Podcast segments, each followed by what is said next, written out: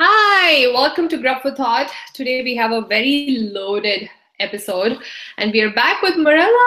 Yay! Hi, Marella. Our in house uh, nutritional specialist. Uh, we call her multiple things. Um, and with Marella, we have Rachel, who's our marketing associate. Hello. And for those of you wondering why they're sitting together, they live together. They're cousins. And we yeah, and we've kind of infiltrated into their family, making sure that slowly everyone in their family capable of working with Grubbable can actually start working for Grubbable. So, yeah, uh, we love the family, just so everyone knows. Yay, it's, it's going to be us girls talking about um, a few important topics, very topical, very, um, people have different opinions about it. But um, I think today our um, goal is to kind of just address and understand these um, different issues and kind of really understand some of the science behind it, how it came about, and then not really taking a stance or choosing one or the other, but just kind of understanding and making ourselves better aware of these things so that we can make an informed decision. Uh, you know, if you want to do gluten free, we at least want to know why you want to do gluten free. And if you want to be, you know, a low fat person, why we want to be a low fat person. So um, that's the two topics that we're going to do today. It's going to be a two parter. So part one would be us talking about all things gluten free um, and whether it makes sense for all of us to try this or not. And the part two would be, you know, talking about low food, low fat versus full fat foods. And uh, a big part of that would be the discussion around dairy. And it's just kind of help letting us understand what makes sense for us. You know if you want to go through a particular diet does it really make sense for our body? And can we put ourselves through all of that? It takes all of this takes a lot of commitment. So yeah so that's kind of a full pack show today. Oh my god. Yay okay so before we get started um, just wanted to kind of throw some light on um, few words that usually come up when we talk about different types of dietary lifestyles, right? Uh, some people call it alternative lifestyles because it's not what is always perceived as traditional or natural. Some people call it fads, some people call it trends, some people call it reality. Um, so that kind of made us think about how the whole local food movement and the sustainability food movement has, you know, passed through these tests over, you know, the past 10, 15 years what started off as a fad, you know, with people wanting to support their um, local, you know, farmers or you know, taking pride in their local origins, uh, became a trend. Everyone started doing local, and then now it's become a reality because people understand the benefits of choosing local, about how little adulteration food goes through, how faster it gets to your plate, and how natural it is. It's it's got the least amount of industrial processing and most nutrient dense. And the same thing goes to the sustainable um, lifestyle. So because at Grubbable we stand for local and sustainable, it's kind of a matter of pride for us that now we've finally reached the point where people, most people at least, understand that it's become a reality. Like people know that it's you know beneficial to us.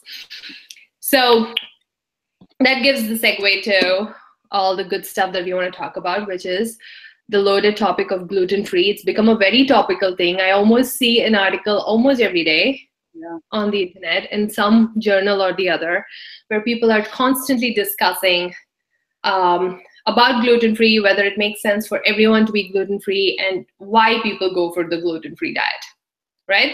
Okay, so let's get started. Uh, it's just going to be an open discussion. We want to learn from you, Marella, um, some of the things that, um, some of the science behind this, what makes sense. Um, and then, you know, it's up to us whether we want to do it. If for a lot of people, they say they feel really, really good when they do a gluten-free diet. So we don't want to take a stance and say, you know, I don't think it makes sense for anyone who's not, um, you know, gluten gluten intolerant to do it. But I think we just want to kind of understand what the whole reason you know is for this okay so can you first start off by explaining what gluten is okay so in simpler terms gluten is a protein found in wheat barley or rye so you're going to find this in products like bread cereal pizza even beer um, gluten can also be hidden in things. Sometimes you'll find it in vitamins, salad dressings, sauces, or even your toothpaste too. Mm-hmm. Um, you know, people shampoos and conditioners I've heard as well. Yeah. In in what? Shampoos and conditioners. Really? Yeah. No. It's everywhere. No, it's strange. Gluten's everywhere. Gluten's everywhere. So, some people choose to be gluten free because you know it might make them feel like they have more energy, or perhaps some people do it for weight loss purposes or to feel overall healthier. Um, you know, a gluten free diet really consists of avoiding all products that contain wheat, barley, or rye. Um, and like I said before, that isn't a lot of products. So it is a pretty um, tight dietary restrictions on what you're eating. Mm. Um, so I guess the question is, you know, does being gluten free make someone healthier? Yeah. You know, it depends. It, there's a disease called celiac disease where if you do have celiac disease, it's necessary to cut out gluten from your diet in order to feel healthier and to maintain a lifestyle that you can, you know, have better, basically. Yes. Um, so celiac disease is an autoimmune disease that disturbs and harms the small intestines when gluten is ingested. Yeah. Um, this could have long-term side effects such as nerve damage, osteoporosis. Um, it interfe- interferes with food absorption as well. And Yeah. you know, basically, when somebody eats gluten, they start to feel really sick almost very immediately. Wow. Mm. Um, and I know Rachel um, mentioned that even if you know you're out at a restaurant and gluten just touches a plate or something like that, the sensitivity for celiac disease is that real. Yeah, it's like Wow. important to realize that gluten is sticky. It's very, very sticky. So even if gluten has touched a plate before, just washing that plate for someone with celiac disease is not enough. Oh wow. So just ingesting it is like yeah. Right. This is why a lot of people who get diagnosed with celiacs have to get all new pots and pans, plates, uh. Tupperware, everything, because gluten, you're not necessarily going to see it all the time, but it is extremely sticky and it, the residue of it can still be there. And if you have something like celiacs, that's incredibly detrimental to you going forward. Okay. Wow. And so celiac is like the severe form of gluten intolerance. But then there are also the milder forms, right? Like there are a lot of people, I think Rachel, you yourself used to be one, uh, where, where you can be intolerant or sensitive, where it's not perhaps as severe as celiac, but you still have some sort of a, a reaction to gluten every time you eat it. Yeah. So if you have a true gluten sensitivity, um, you know, if you do ingest gluten, some of the symptoms can occur in the respiratory system, on the skin, but you're not going to get that intestinal damage as you do with something as severe as celiac. Okay. Um, so only about one, well, one percent of the population has celiac disease, but a lot of people do have are gluten sensitive or even have a wheat allergy too. Okay. So even if you're gluten sensitive, the best way forward is to kind of really stop eating gluten, as in stop taking anything that has gluten in it. So wheat, rye, and barley. Yes. Okay. But it's But there's no other medicine or I know it's like yeah. No, I think there are. I think there. I believe there are um, medications you can take to help with your if you have a digestive more digestive issues with that or allergic issues with that, so that it's not as detrimental initially. Um, but I I don't think there's just like the gluten pill. Yeah. you know, you take it and it's you're you're all cured. Would have been great, right? Then you can eat bread and the gluten pill People and give up pizza, they just don't. So I don't. I don't. No, and that's a big deal because wheat is a staple, and especially here, right? Wheat is like, for instance, uh, in, in in most parts of Asia, rice is the bigger um, grain that people eat. So a lot of gluten allergies are, you know, people are still not aware of gluten allergies in those parts of the world because, uh, you know, you're so um, dependent on rice most of the time. But wheat is also a part of your diet. But here, predominantly, wheat is pretty much in almost everything. So kind of cutting that out is like cutting a big part of your, you know, eating lifestyle. And uh, and I did read a bunch of articles that say, you know, how expensive it is to actually have a gluten-free lifestyle because every other product that could be a substitute or a replacement is a lot more expensive. And like you said, you have to you know kind of go through your entire laundry list of all the products that you use from food to your hair to toothpaste and kind of get rid of stuff and this was news to me that you had to buy new pots and pans and everything so you have to kind of have like a you know mini lifestyle of your own if you're living with you know two other people then you're kind of having your own eating lifestyle. Mm-hmm. um, so does it make sense um, for everyone to you know become gluten free and what are you giving up on? Like what are the essential nutrients that go missing when you choose a gluten free lifestyle? Well in america a lot of our is in wheat which is a large part of our diet. So that yeah. helps us um, maintain a dietary fiber. Yeah. A lot of americans in the united states are already deficient in fiber. So by removing gluten from your diet, you're kind of exasperating that deficiency already. Now, you can replace that fiber with other things like vegetables and other grains such as quinoa that does not contain gluten and beans and things like that, but it requires that extra effort and cognizance to do that while yeah. you're removing wheat from your diet. Yeah.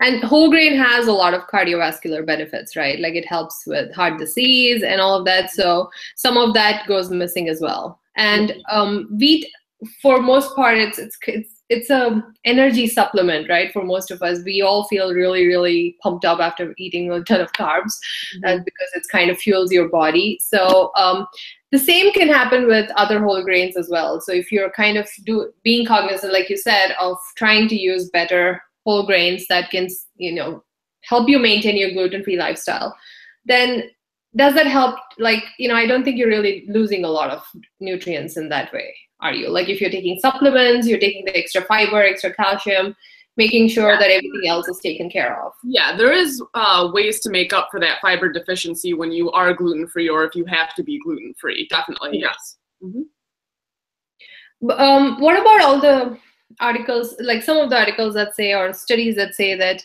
um, I that it's it doesn't make sense to say that if you go gluten free you feel better or there isn't any scientific backing to say that you actually have better energy because you're kind of substituting it with something similar that could reproduce similar results in your body. So it should ideally be the same results right?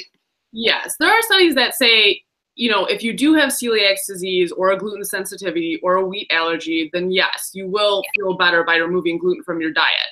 Yeah. If it is not confirmed that you have all, you know, one of those ailments with gluten, then there's really no scientific backing saying that you're going to feel better or worse yeah. by removing gluten from your diet. Okay. Mm-hmm. So, um, so I think the real question is when a lot of people are getting on the bandwagon for losing weight, Mm-hmm. Does that really make sense? Because you know you're kind of substituting st- something like that with something else, so it's not really helping you lose weight, is it? Or does it actually help help you lose weight? So with gluten, removing gluten from your diet, like I said, which is in cereal, bread, pasta, so you are removing a lot of excess carbs out of your diet. Mm. But, but if you choose to replace those products with gluten-free products, sometimes companies make up for the lack of gluten by replacing it with extra or excess sugar, starches, fats to make up for the lack of taste. So yeah. you might be adding additional calories there, where in some cases you could gain weight. Yeah. Okay. Mm-hmm. Hmm.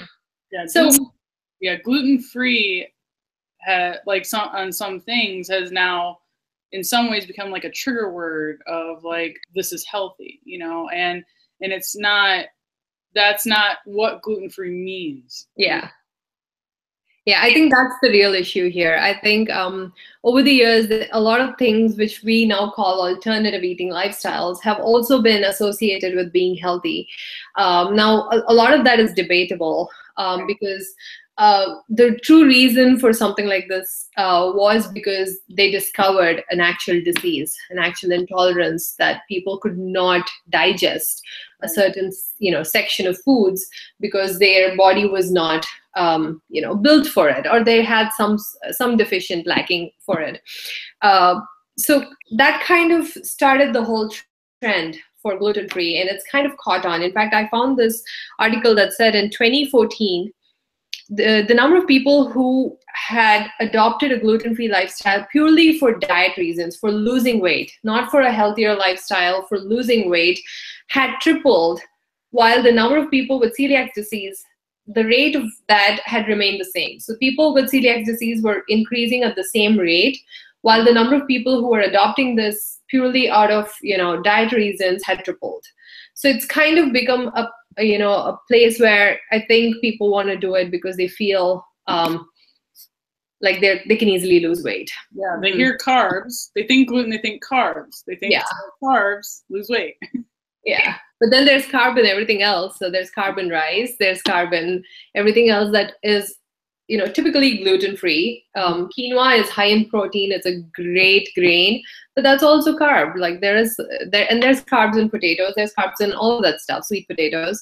Um, so I guess. Uh, the question is like I kind of struggle with where, you know, whether it's what's right, what's not, I guess here. Uh, probably because I do know, like, I have a friend who. Um, who is not gluten intolerant, but she started doing a gluten-free diet, and she felt better. She she used to say that her moods had improved, like she was a lot more positive. She wasn't as irritable as she used to be before, and she started seeing all those changes uh, post she started a gluten free diet. Now, there's nothing like I can't scientifically prove that. She can't scientifically prove that. But I do know that she said that the, this was happening to her. So I've kind of seen that happen to her. And she kind of, you know, but of course, along with that, she changed a lot of other things in her lifestyle, which could have triggered it. Like she started working out a lot more and she started, you know, watching what she was eating. So I guess there's no clear way um, to say what's right or not. But I think it's best to understand what what reasons are you know lie behind something like this mm-hmm. well gluten or anything in general can affect someone's body differently across the board right so yeah. if she's feeling better that's great you know but perhaps if i cut out gluten from my diet i might feel not as great as she is. But like you said she was adding things like exercise and a couple other things into her lifestyle too that could have the effect as well. Yeah. The chicken of the year. Yes. But you know, if you if you do feel like you have a gluten allergy or you're gluten sensitive or a wheat allergy or possibly have celiac disease, it's it's really best to go see a doctor before you start becoming gluten free. Otherwise, that might skew your test results for yeah. evidence and proof that you have an allergy or celiac or something like that. So you should be actually eating gluten to actually identify an insensitivity to gluten. Okay, that makes sense. So um, when in doubt, always go to the doctor, right? Absolutely, yes. So yeah, this is interesting. So I think it's the best argument here is to kind of choose a lifestyle if it's really required. Um, and everything in moderation is always good. So nobody wants to be eating, and you know, definitely not cutting out whole grains is you know doesn't make sense. But yeah, like you know, white uh, flour and you know white bread stuff like that definitely makes will change your moods for sure will help your digestive system so i guess if if you're trying something and if it's making you feel better i guess there's no bad argument there right like if it's helping you and if you think you're having a positive outlook on life uh, but it's always important to probably consult a doctor and then figure out if this is the best way for you. Um, you know, turns out a few months into the diet, maybe you know you're nutrition um, nutrient deficient in some other way, and it may be you know affecting you in in a way that you probably haven't even discovered yet. Mm-hmm. So, okay, that makes sense. So, uh, cheeky question: Would you guys go gluten free ever? I have been gluten free for a period in my How life. Was it? A couple periods in my life, not not consistent. When I was younger, it was more consistently. As I've gotten older, I don't feel that the I don't have as much sensitivity to it, and don't see the immediate need to to be gluten free, but more of like what you said of moderation of everything. So, yeah. um, I have family members though that swear by not eating gluten, and they love it, and then. Hmm well, then there's this. So personally, I would find it very difficult to become fully gluten free because mm. I like cereal and bread and pizza. but I do keep all of those things in moderation. You know, I'm never gonna choose white bread at the store. I will always choose the whole wheat bread. Will I eat pizza every night? Probably not. Yeah, so, you won't look like this if you ate pizza every night. yeah. yeah. I think the same goes for me. Like I said, uh, wheat and rice are our staples, um, and I don't think I can fully give up. But again, at the same time, I don't see myself eating, uh, you know, um, white bread. You know, it's most of the time it's some form of whole grain that I choose. Um, so I guess staying healthy, staying smarter is probably what I would go for. Um, you know, and I think I probably would never choose gluten free because of my lack of willpower, I guess. Maybe someday if I want to have or, you know, all that stuff. When Rachel was gluten free, in an effort to help her, I was eating all the gluten in the house. Chips, bread, it just all went to me. I didn't want her to be tempted by gluten. Oh wow, yeah, I think so. Like, yeah, it, it'll have to come from the doctor for yeah. me to become gluten free. So. Yes, I will have to agree there for sure. okay, so this was great. I think a really good conversation, and I think we need to have more such conversations because it's all about awareness, and the more we know, the better we are, uh, the smarter choices we make. And it could be something as simple as gluten free to something as important as what we had with Dr. Khan for vegan.